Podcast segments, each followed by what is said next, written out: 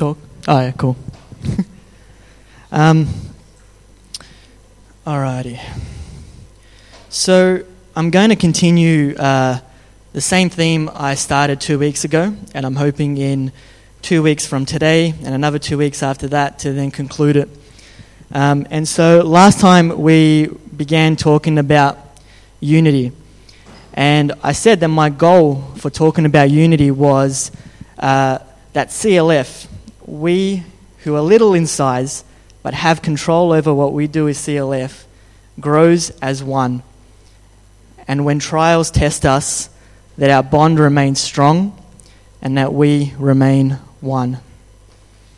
So you're going to get to know Ephesians chapter 4, verse 1 to verse 16 quite well. Now, that picture there, I'll come back to that. But let's, um, we're going to read this every single time, so you're going to know it well in that sense too. So, Ephesians chapter 4, verse 1 to 16 says, Therefore, the prison, I, therefore, the prisoner in the Lord, beg you to lead a life worthy of the calling to which you have been called, with all humility and gentleness, with patience, bearing with one another in love making every effort to maintain the unity of the Spirit in the bond of peace. There is one body and one Spirit, just as you were called to the one hope of your calling one Lord, one faith, one baptism, one God and Father of all, who is above all, and through all, and in all. But each of us was given grace according to the measure of Christ's gift. Therefore, it is said, When he ascended on high, he made captivity itself a captive. He gave gifts to his people. Now, when it says he ascended, what does it mean but that he also descended into the lower parts of the earth?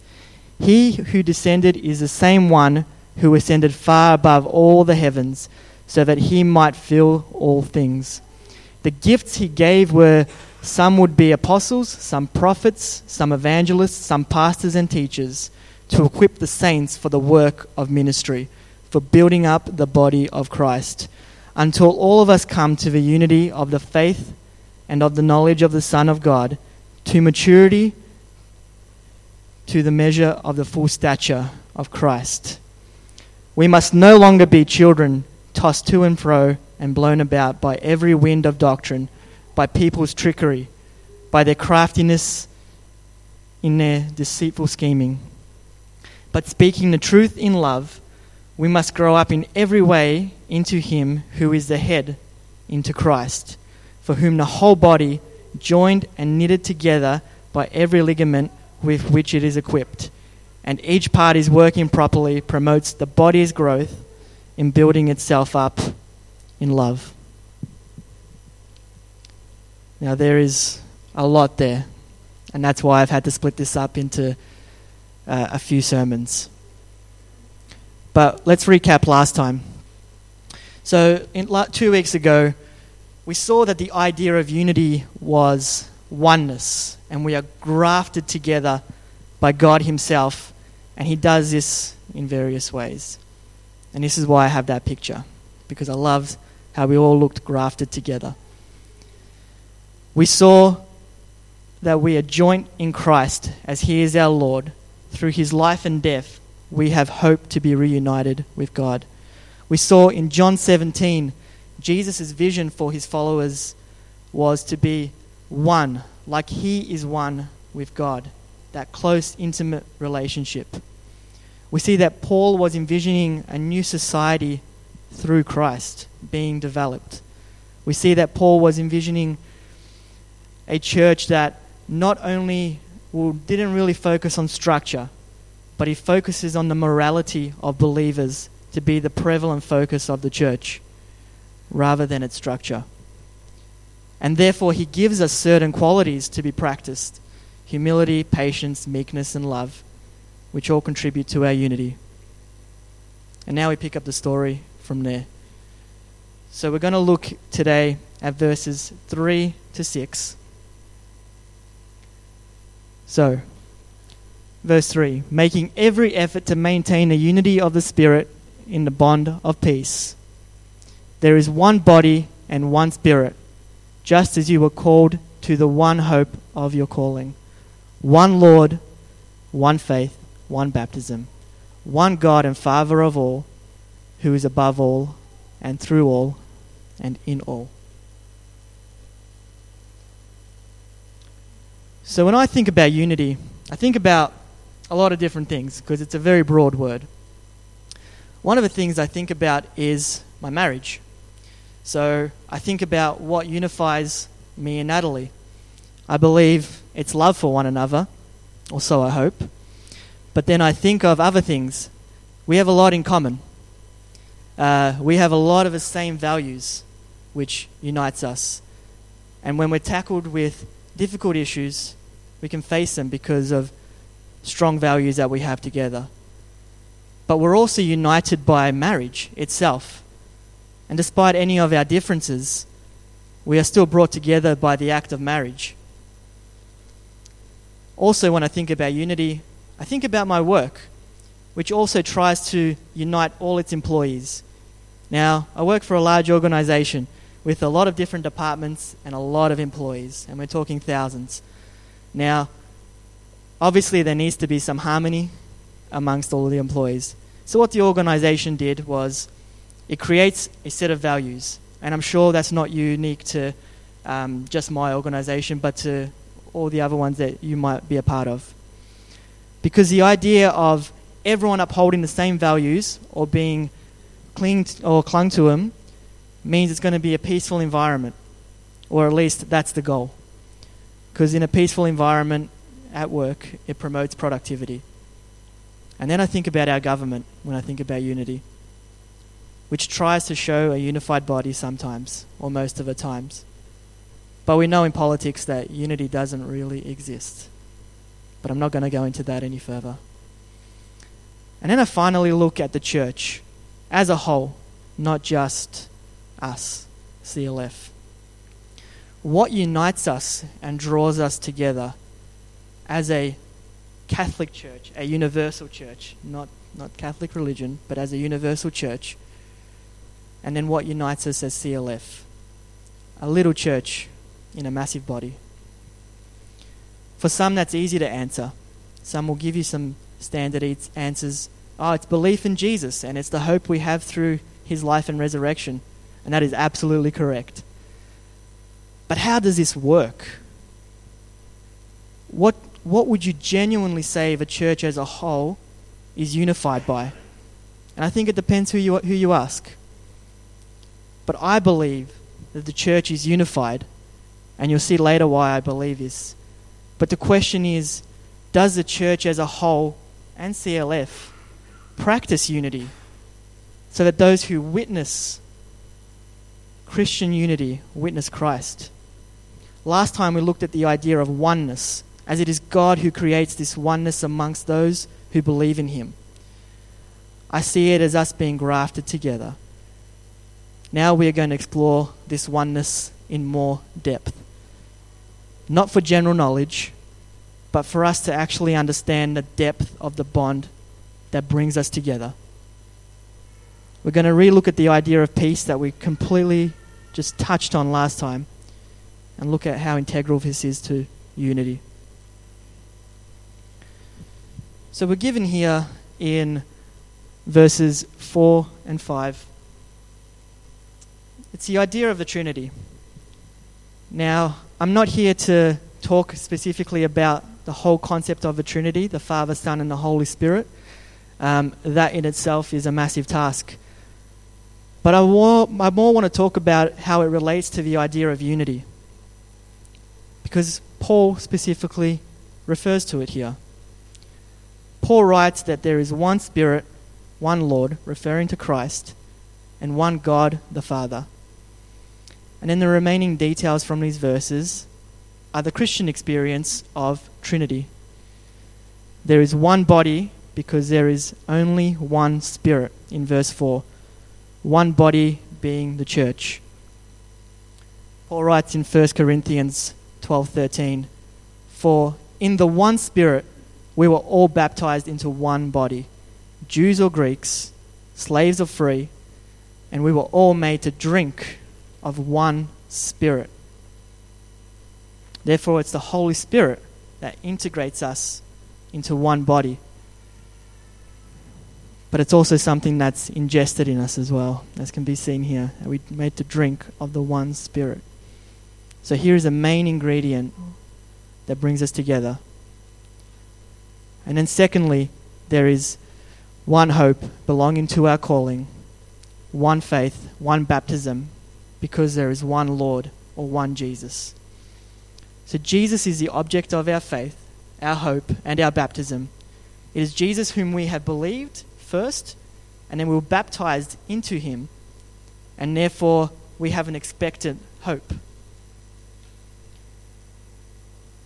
And there is one Christian family. So in verse 6, we see that there is one God, the Father, who is above all and through all in all. One God above everything and present everywhere. God the Father has created our community into a family, into a household of His redeemed children. We are called back to this family where our Father has forgiven us. And there are lots of stories of in the Word where we are called back. So God too has a vision for His people. But do we practice it? So we have one Father who creates one family, one Lord Jesus who creates the one faith, the one hope, and the one baptism, and then the Spirit who creates the one body, joins it together, and makes our bodies the church, the temple of its dwelling. To me, the Trinity and how they are connected is indestructible. Therefore, it being masterfully crafted into the body of Christ, or the, our, the body of the church, makes the body indestructible itself. It's no more possible to split the Trinity than it is to split the body. I know you're probably thinking, what? Well, at least I did when I came across this. Surely, surely, Tibor, you're not blind to see that the church is not unified. There are different denominations in the evangelical community, different Christian religions. Surely we're not united. Aren't we? Depends how you look at it. I think simply if we're saying no, then maybe we, ha- we haven't had a good grasp on unity. And maybe we haven't practiced unity as designed by God. Paul recognizes that disunity is possible, and therefore he gives us an exhortation to us. And this is in verse 3. And it's to maintain the bonds of peace. But if the body is indestructible, due to God Himself creating it, putting it together, then why do we need to maintain it? Well, we proclaim a body of Christ and we proclaim that all that we are sons and daughters of the living God should not our church life reflect this through our togetherness, our oneness, and our unifiedness? I know that's not a word. should we not demonstrate unity that we say is indestructible in our church life? I think of an engineer who puts together a building and they're confident in what they put together. They would have considered the foundation, exposure to weather, natural disaster, even the possibility of human destruction.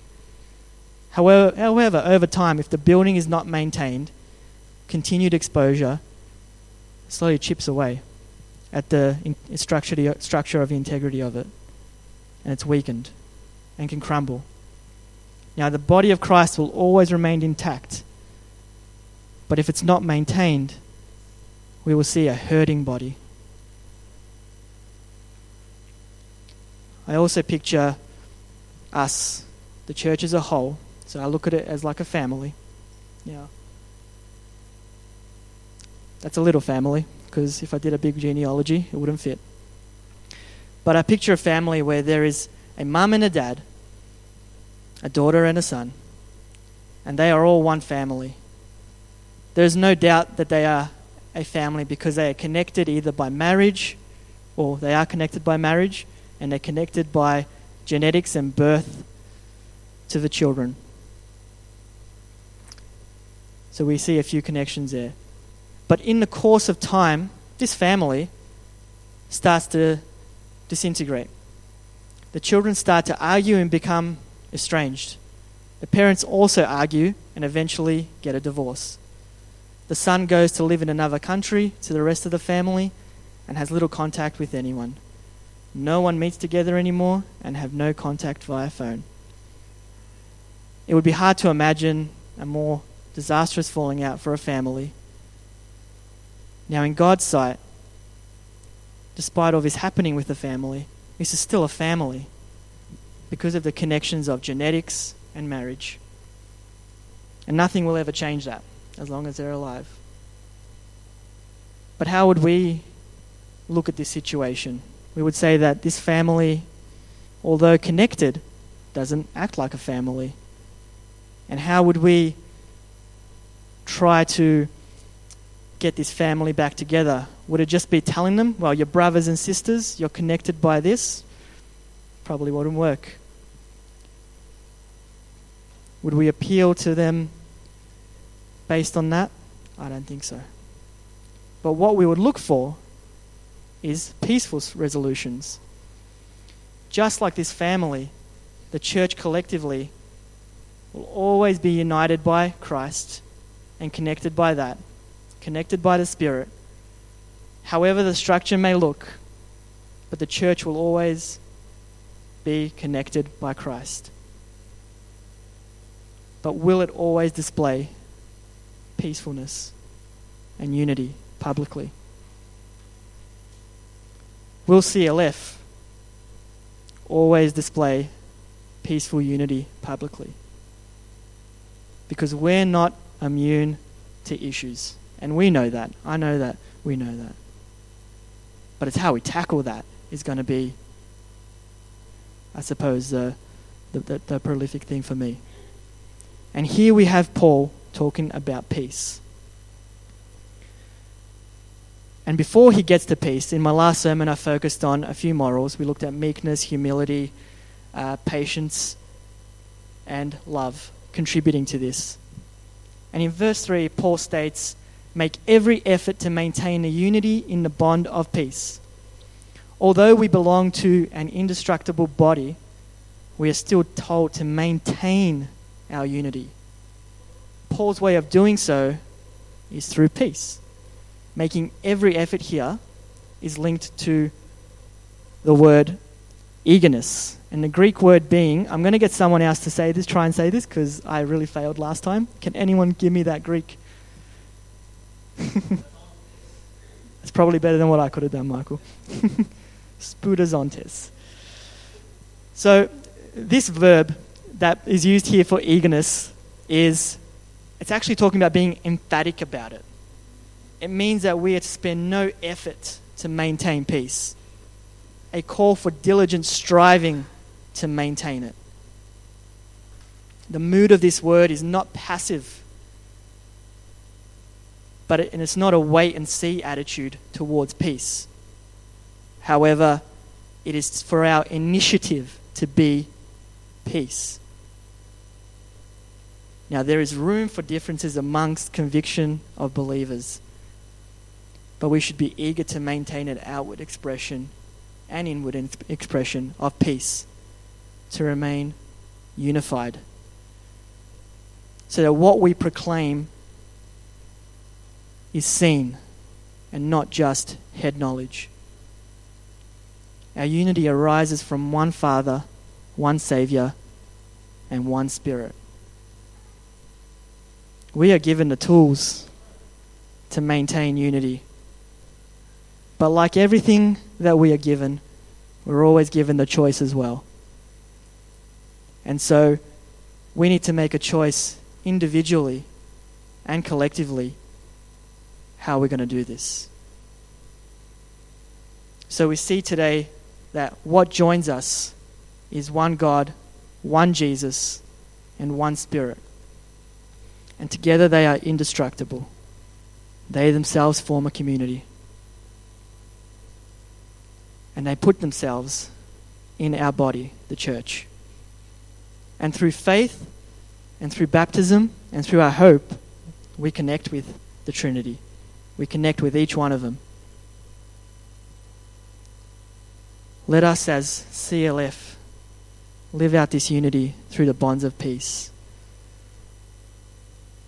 I hope, more than anything, that whatever we do in the future, whatever difficult decisions we are faced with, whatever's going to test us as a little community here, that we remember these words. Because my goal in this whole series is that CLF, who has control of CLF, or has a choice to do things as CLF, continues to grow as one. And when trials test us, that our bond remains strong and that we remain one. May the Lord bless His word. Let us just pray before the band comes up. Almighty God, we come before you, Father, as a community of believers who declare the one truth that is one God, one Jesus, and one Holy Spirit. And we thank you, Lord, that we are connected by you. We thank you, Father, that you give us an indestructible structure, but one where you are alive in it. And we thank you for that, Father. We thank you for the hope that we have because of the grace that Jesus has given us. I pray, Lord God, for this church that whatever trials we face in the future, that above all, we face them peacefully and together, and that we remain one. Thank you for your love, God, and for all that you offer us. In the precious name of Jesus Christ, I pray. Amen.